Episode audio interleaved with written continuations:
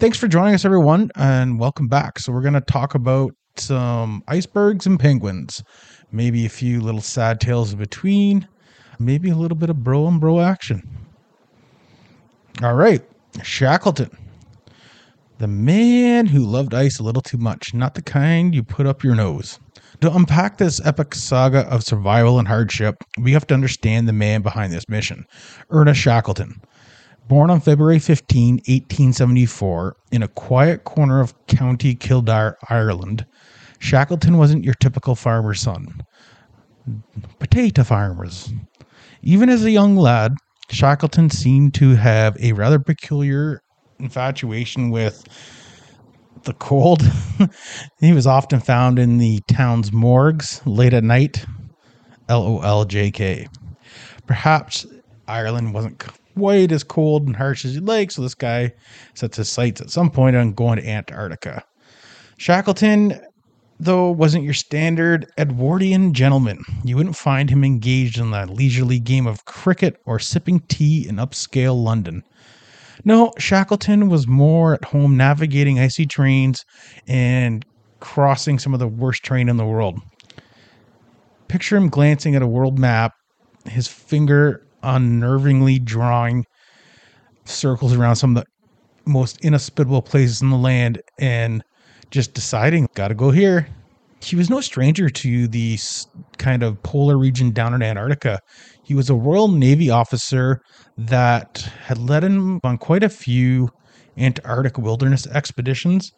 He tasted the frigid winds and maneuvered his way around these treacherous ice floes before and he wasn't really scared to do it again. His plan was to be the first person to traverse Antarctica on foot. And the whole, like, I don't think the whole coastline had really been mapped out at that point to the point where they had a real good idea of what was down there. These people are some of the first to be, or claiming to be some of the first going down the exploration route in Antarctica, mapping it out and figuring out what's what. Probably looking for precious minerals. I hope they didn't find any humans down there because we know what happens when we colonize. That there's evidence of, I think, the Piri Reis map where I don't know how many years ago, long, long time, long, long time ago, before we thought people knew about Antarctica. Antarctica. This is somehow being drawn on maps by this Piri Reis guy. So let's get on with this frozen beach party. Hang on to your nuts and cover up them nips because it's about to get frosty. So, how did this thing start? So, how does one wake up one day and decide they want to go to Antarctica? Turns out they want to fuck a penguin. No, maybe fuck penguins up. Shackleton, though, does have a real thirst for fame and glory and kind of being that famous, cool explorer guy much cooler than the other guys, and that was his intention. So, the North Pole, everyone had been there, done that. That was fucking old news. South Pole is where it's at. So he wants to be the first one to take a selfie after his trans kind of continental expedition down there. During his first expedition to Antarctica with Robert Falcon Scott in 1901, he had got a taste for the treacherousness of the the area so Shackleton sets to work immediately gathering support. So, anyways, Shackleton, like right away, he's out there promoting his thing. He's showing everybody his deck, trying to get them on board. He is really throwing down, basically plugging this project about going and crossing the Antarctic shelf and mapping the thing. He will be the first, and he's raising money. He's networking so he gets a kind of a crew together. He finally gets up enough followers and enough royal money and political backers for the Navy and some do gooders or rich folks to throw some money his way. So the harrowing journey begins on August 1, 1914. on the bustling dock of Port London. Ernest Shackleton, at the helm of a vessel aptly named the Endurance, is ready to chart course to the icy wilderness of Antarctica. Shackleton, the indefeatable leader, beams with infectious enthusiasm, his eyes sparkling with a dangerous mix of resolve, resolve and bravado. Unbeknownst to him, him and his crew are about to embark on the journey of a lifetime. Something that will be etched into the annals of history. I'm fucking 12. It's time, anyway, that we go on to meet a few of Shackleton's kind of crewmates. He had 27 crew members in total, so I don't want to go through every single one, but a few will come into play during our story. So as we do, as we do talk about them, I'll try and paint a little bit of a picture. So the first one up we would have is Frank Wild, Shackleton's second in command, was a rough and ready Yorkshireman. He was Um, unflappable as they come, and he was always a steadfast companion to Shackleton during times of crisis and need, and probably of those lonely nights at sea. Roll himself up into a burrito and nothing like a little bit of body warmth. No reason two men can't cuddle, especially on the ocean. Next on the crew is Tom Crean, an Irish sailor with a poker face that could rival any seasoned card shark. He was a veteran of previous Antarctic expeditions, so this guy was no stranger to the harsh realities. So why the fuck are you going on a second one? I, I laugh at these guys keep volunteering for these things. I wonder if they weren't outcasts, so to speak, gamblers, pedophiles, those kind of things. Yeah. The one who immortalized the expedition through his lens was Frank Hurley. So there's some cool footage and stuff that's been recovered from the original expedition. It's how this whole thing was documented. We have Harry McNeish. He was a grizzled carpenter, the Jesus type. He was stubborn as his quick temper, but he really he was always butting heads with Shackleton but he was also like truly invaluable to the crew and he played a pivotal role in the survival actually of everybody. So he's one of those old timey grumpy ass motherfuckers but you need him. So the initial leg of the journey is pretty benign. The endurance cuts a path through the temperate waters of the atlantic. They start heading southwards towards buenos aires argentina. No they're not going to the nazi village though I wonder if that's where it started. It was here they indulge in the creature comforts of civilization, perhaps for the last time. So there's the very southernmost shipping ports here. And yeah, like they're maybe the last women once Grytviken, a bustling whaling station in South Georgia, would be their final stop before the Antarctic. Despite its harsh environment, with its rugged mountainous landscape and biting winds, this outpost represented the last vestiges of human civilization they would see. So they decided to lay over in Grytviken to wait out Antarctic winter. So, yeah, it's funny to think as we get into the story, they don't operate in terms of days or weeks. They talk these things are in terms of years. These stories go on. So it's like, yeah, we're gonna we get from point A to point B, just winter over for a year or two, then head on to the next part, stay there for a year, by the time you get home, your family's dead. And we'll be talking about them on the fucking podcast. So, yeah, that's the cycle, folks. However, getting to South Georgia wasn't completely without challenges. As Shackleton and his men did prepare to set sail, reports began to trickle in from seasoned whalers that the Southern Ocean was breaking up the ice pack and the conditions were unusually dense. So they decide to wait even longer. They're overwintering here on December 5th, 1914, and the Endurance carrying Shackleton and his 27 brave men breaks through the surging waves, heading straight for the icy Antarctic wilderness. So let's get ready. This is going to be a cool trip, man. Cool, cool.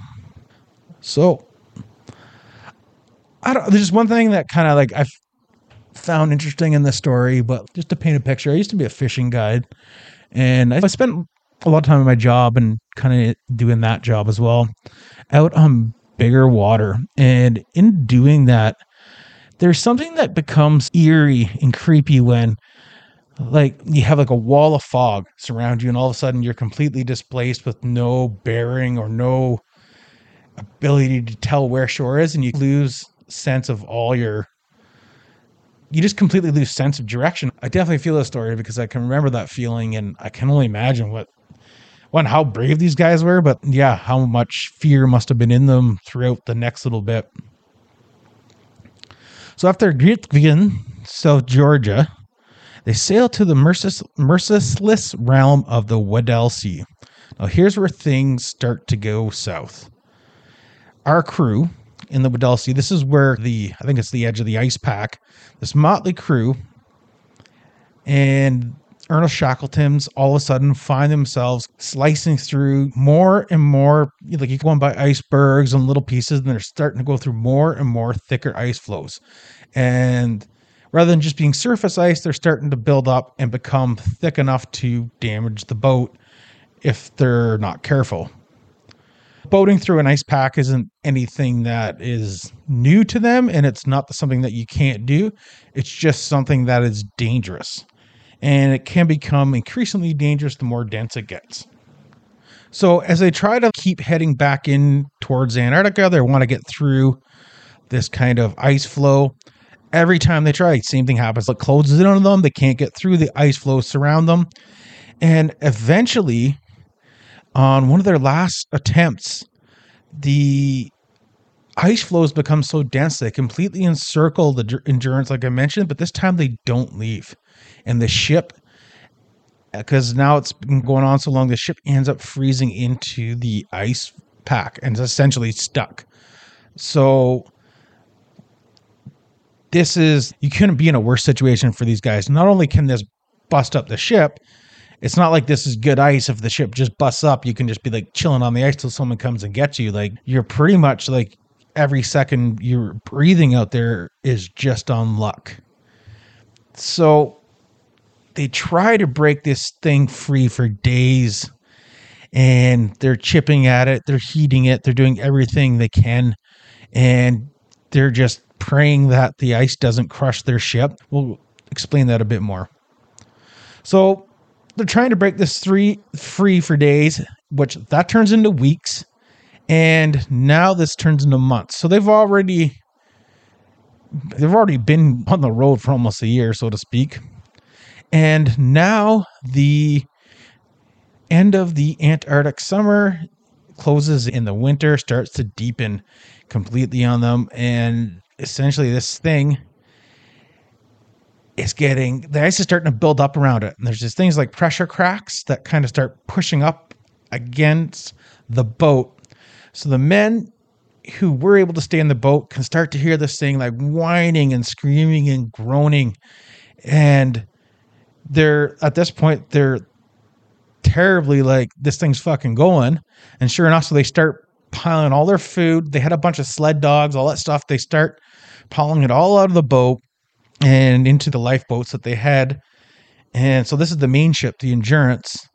And finally the ice just crushes the entire hull. And just like that the thing like slips down below the ice never to be seen from again. Like Luckily, some of the pictures and journals were kept, but some of them were lost, and I don't think they've ever been found to this day. So all of a sudden, these guys find themselves completely abandoned in like one of the most inhospitable environments on earth. Like not only are you stuck in Antarctica in the middle of the fucking cold, you're not even on land. You're stuck on an ice floe and you're have zero hope of rescue. So they make the best of it. They can. They have these like big boats. And one of the things that was two things happened that, that were sad. One, they had a bunch of pet dogs with them, which is like amazing, right? But as the kind of time went on, they had to start killing them because they couldn't no longer feed the afford the afford to feed the dogs. So yeah, like that sucks. Luckily, when they're out there, they do find that as they could find penguins, the penguins are really stupid because they didn't have a lot of predators. So this became like the primary source of meat. These guys are just sitting out there like a bunch of gooses hunting down penguins and yeah. The grim realities do start to contend with them though, but because penguins, like anything, they come and go and the food supply supplies completely dwindle, they end up having to turn to eating the dogs. And so the last of the pets that they have end up being it's a pretty sad story actually. I don't want to get into it that much because the poor pups. But they yeah, they ended up having to eat the dogs and I mean that it is what it is. So they eat these dogs. They've been stuck out on this ice pack.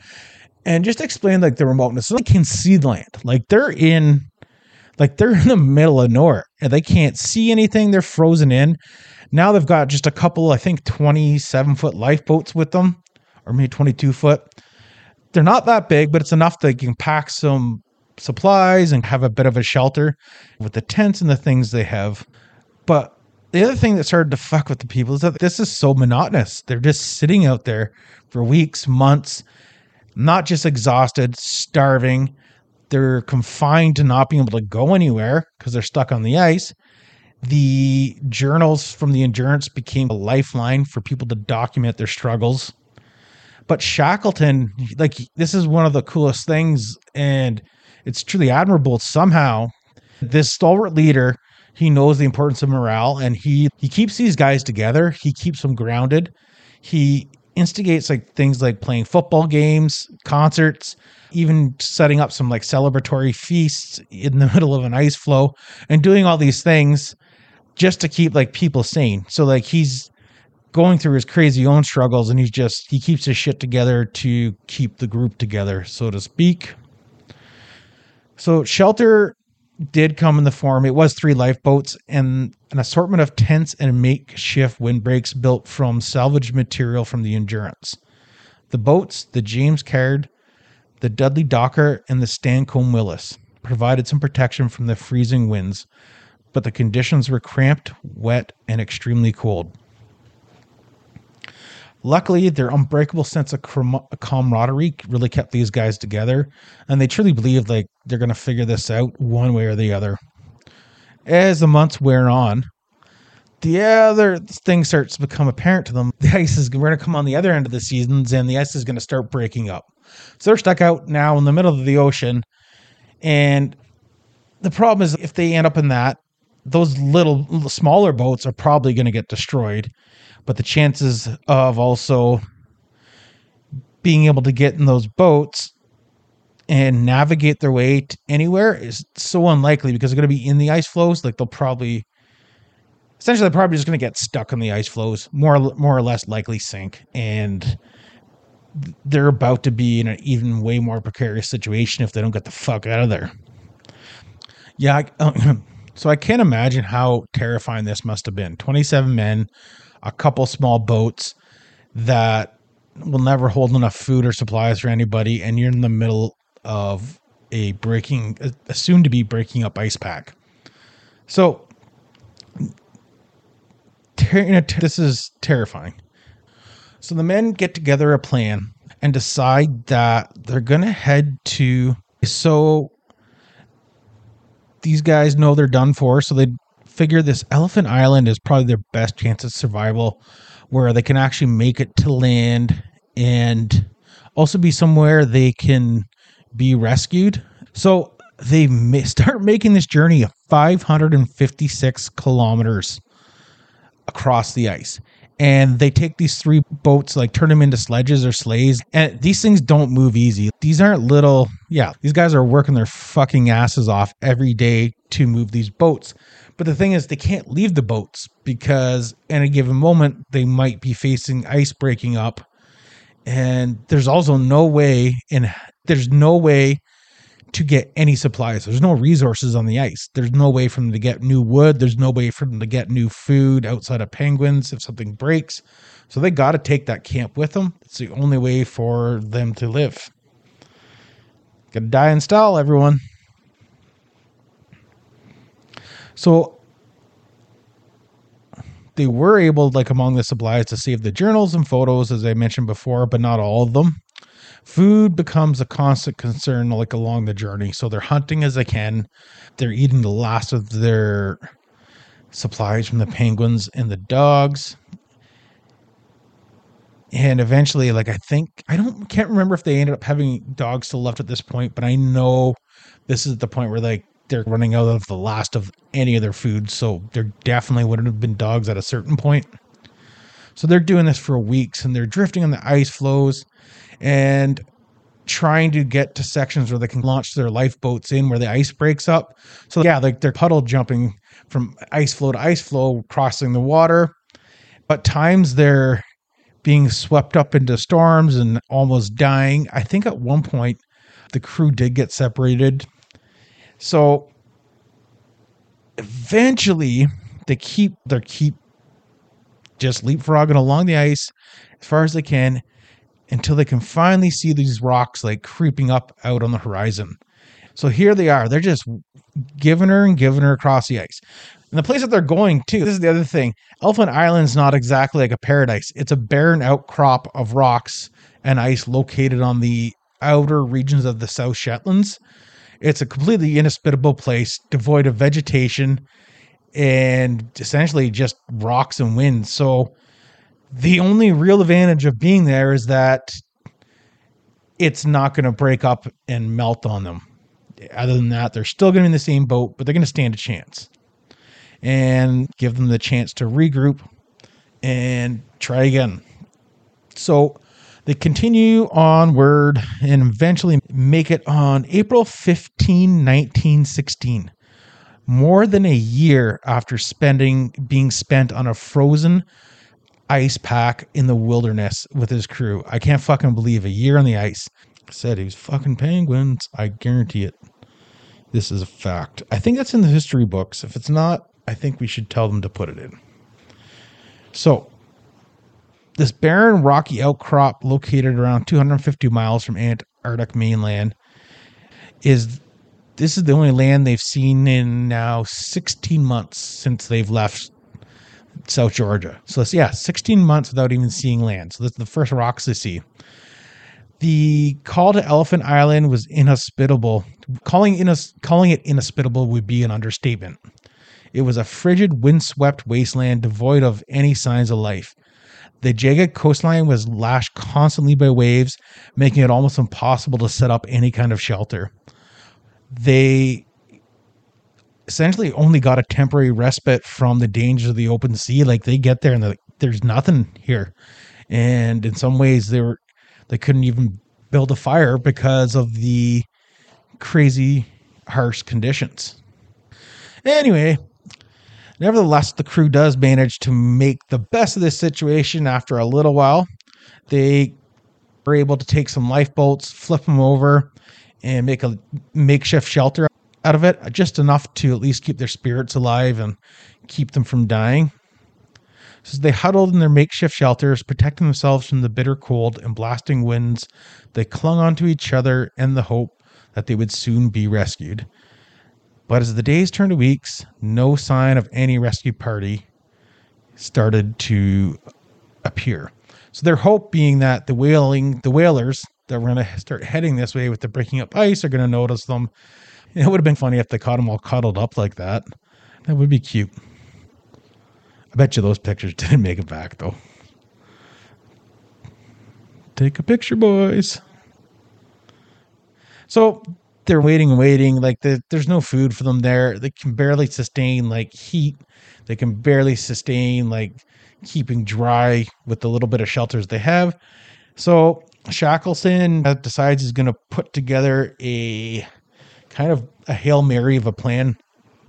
So at this point, I think Tom Crean, a guy named Frank Worsley, Timmy McCarthy, Harry McNeish, and John Vincent, along with Shackleton, decide they're going to grab one of the small boats, the James Caird, and sail. It's a rowboat.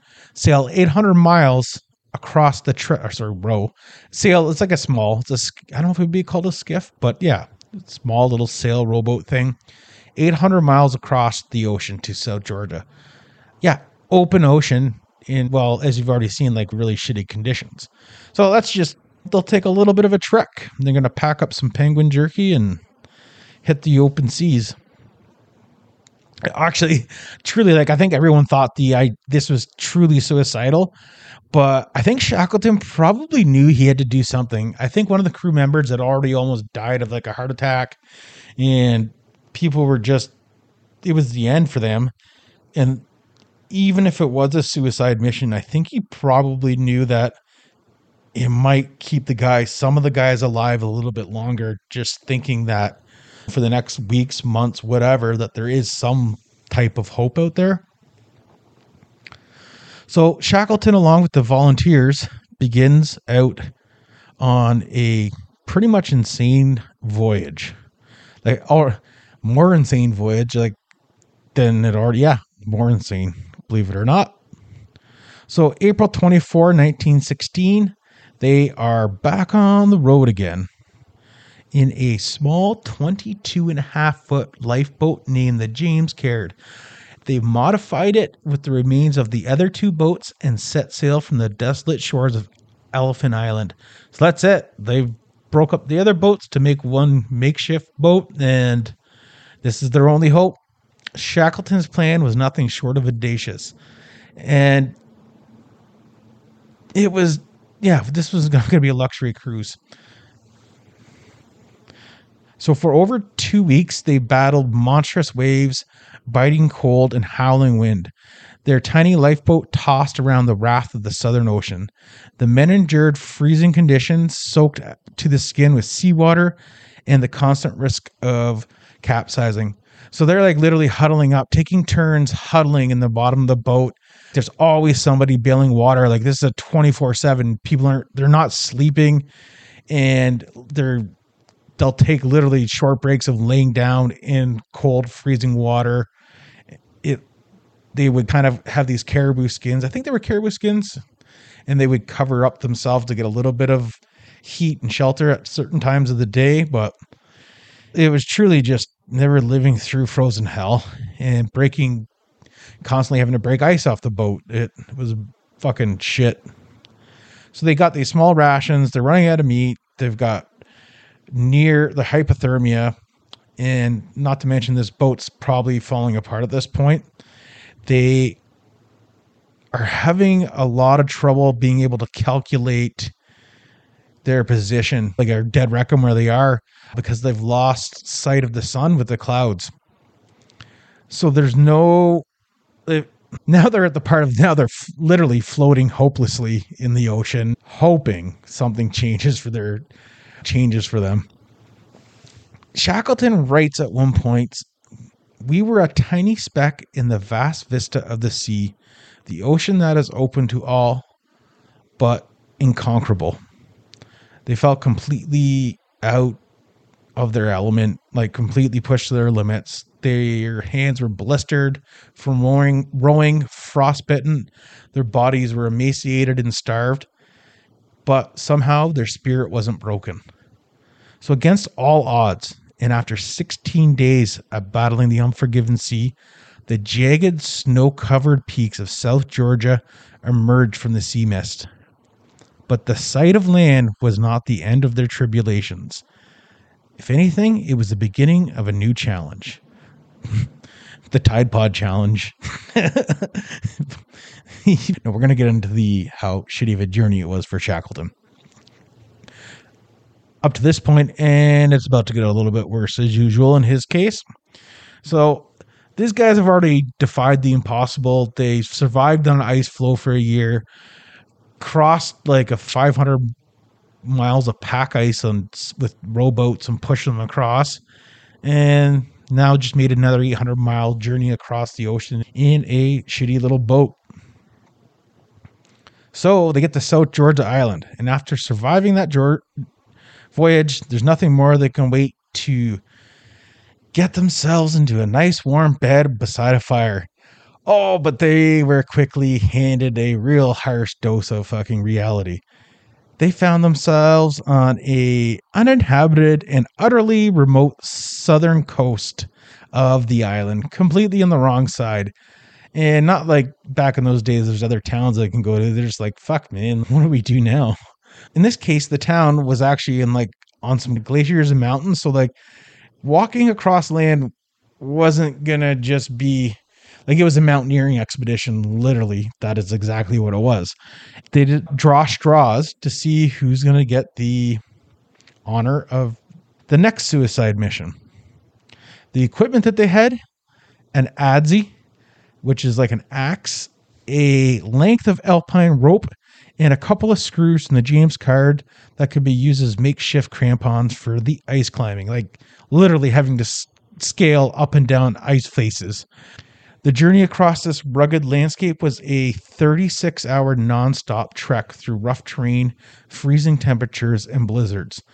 They had to traverse steep slopes and crevice riddled glaciers, navigating their way down slippery ice falls, all while dealing with the snow blindness, dehydration, and exhaustion of being at sea for the months before.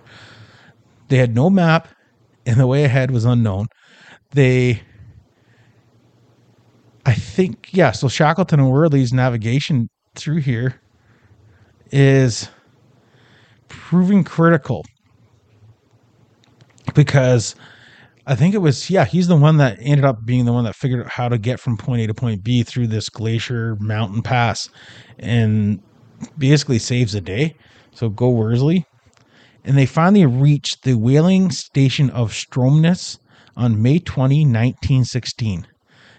I'm sure on both sides of this story, like the men in Stromness Stromness station were probably just fucking happy to see somebody too. I'm sure it's lonely. And these guys come out looking like zombies they definitely look like the castaways they were. But right away, like Shackleton's man, there's no time for a victory lap. And he was determined to rescue these guys. Now imagine a small group of men huddled in a makeshift shelter, crafted from the remaining lifeboats, insulated with a few canvas tents. Their meals only consisting of seal and penguin meat, the occasional treat of seaweed and limpets scraped from the rocks. Their survival depends on maintaining a supply of blubber and heat, staying dry, and battling the constant threat of scurvy and frostbite. So yeah, that's a good point to mention. there's no wood to burn. They have to basically burn the blubber. So without that, they get cold. Harry Chippy McNeish, he uses his skills to improve the living conditions a bit for the guys.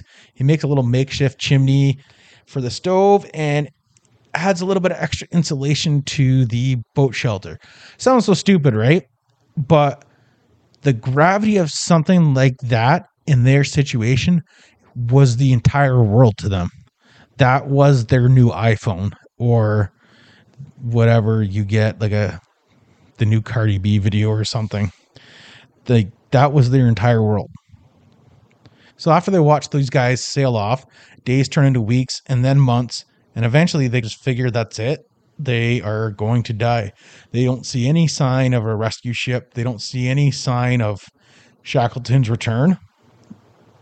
If I think it starts to go through their head like there's a chance he may just get rescued and there may no be may not be a rescue mission depending on how brave they feel. Shackleton is battling his own demons. He made three attempts to get back to the men and was thwarted by the pack ice. But he was not going to give up. His resolve was unbreakable.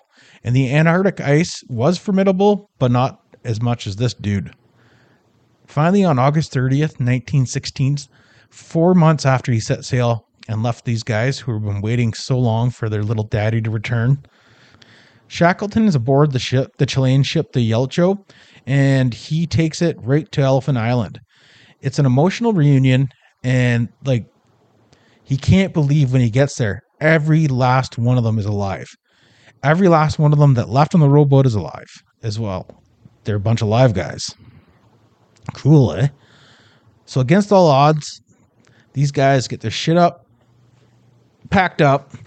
They get on a boat and it's time to head home okay so our fellas step foot on the soil of England back in the spring of 1917. So it's May. The guys return as heroes and sodomites, and they're welcomed by throngs of cheering crowds and confetti showers. Mostly family members. There wasn't like a huge like media fanfare or anything. These guys returned home to actually the Great War raging. So the world had completely changed in the years that they were gone. And some of their loved ones didn't even recognize what they looked like.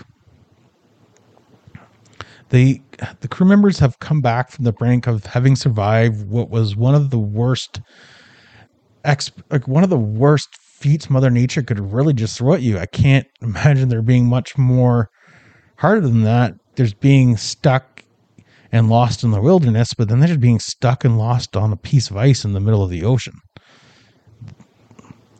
So the Indomitable leader was among the survivors of this, or I guess they're all survivors of this ordeal.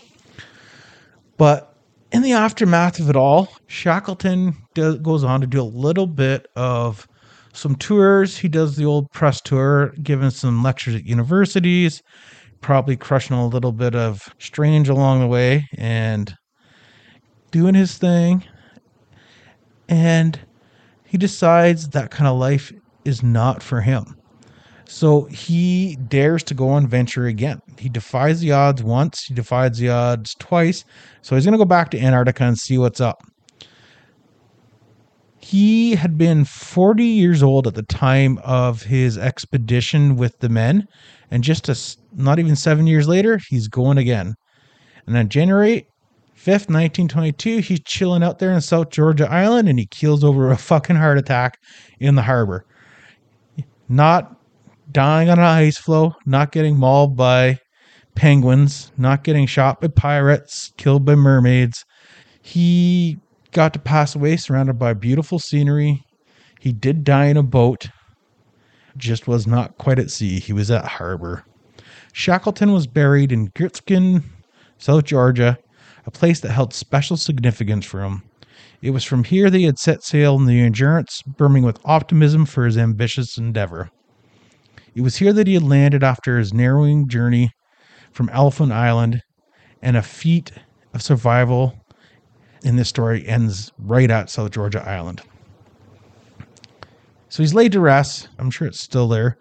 I'm sure his little skeleton bones are in there somewhere, unless somebody stole them. So some of the crew members went on to live some pretty cool lives. Harry Chippy McNeish, the guy that had fixed the boat, he went on to die die in relative obscurity, but from what I could tell, this guy had a cat when he was on the boat, and now there's a cat statue that adorns his grave in New Zealand, which is a little homage to their little adventure together. What's truly astonishing, though, is that it was the way Shackleton's leadership, as you read through like history, like the way because you see so many of these voyages fall apart. Like he did the impossible and kept his crew together. The entire crew, 28, including Shackleton, survived the two year ordeal in the harshest environment of Earth is truly nothing short of miraculous. It's just such a resilience and perseverance. And so often it's Mother Nature. The story is man loses. And this is out of sheer luck. I don't know. And sheer leadership, they made it through. So cool story, bro. So please give us a follow on whatever wherever you're listening to us. Please join us on Twitter or please email us. You can see the information in the episode description. I'm getting a Patreon page up and running. I'm going to be trying to set up much of it as free as possible. It's just that I'm going to be releasing some bonus content at some point. I truly appreciate you and look forward to bringing you some more on Israel Keyes in the near future. And we're going to start getting into some funnier and funnier stories every week.